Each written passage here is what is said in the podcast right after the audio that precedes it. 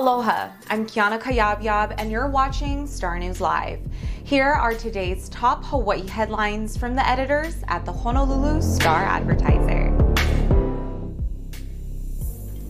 All four members of Hawaii's congressional delegation say they are safe and express their outrage at the storming of the U.S. Capitol by supporters of President Donald Trump today in Washington. Trump supporters breached the security of the Capitol. One woman was shot and killed, and officers used pepper spray and concussion grenades to clear protesters out of the building and off the grounds. The attack on the Capitol came on the day Congress was meeting to formally verify the results of the election of Joe Biden as president. Senator Brian Schatz tweeted that he and his staff were safe and following the guidance of U.S. Capitol Police. He called today's violence a despicable attack on the Capitol and our democracy. Schatz said the mob would not stop Congress from completing their constitutional duty of affirming the results of the presidential election. Representative Ed Case said in a tweet that while he and his staff are okay, democracy is not. He said today was a dark moment for our country. Senator Mazie Hirono and Hawaii's newest member of Congress, Representative Kai Kahele, also tweeted that they were safe. Hawaii health officials today reported 10 new coronavirus related deaths and 143 new COVID 19 infections. The latest figures bring the state's total since the start of the pandemic to 299 fatalities and 22,310 infections.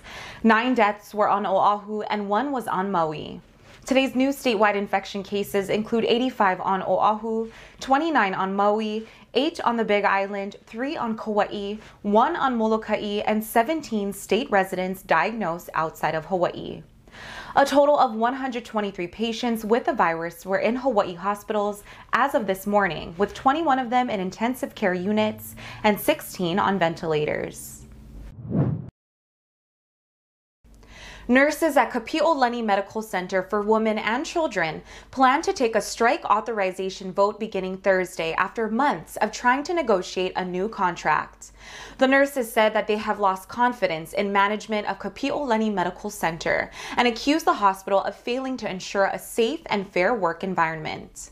The union said Kapi'olani managers have shown grave disrespect for the nurses and their contributions to patient care.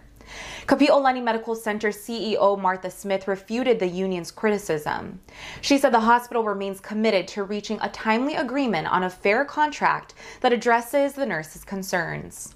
Smith said management has bargained in good faith with the nurses and they look forward to their next meeting with the union and a federal mediator on January 13th. Honolulu police are investigating a home invasion robbery of a 91 year old woman in Ewa Beach. Police said an unknown male suspect armed with a knife entered the victim's home and threatened the woman at about 1 p.m. Thursday. The suspect fled with the victim's purse. Later that day, police said two people used the woman's stolen credit card at Walmart in Kunia. Police released a surveillance video image showing a masked male and female at the store who allegedly used the stolen credit card.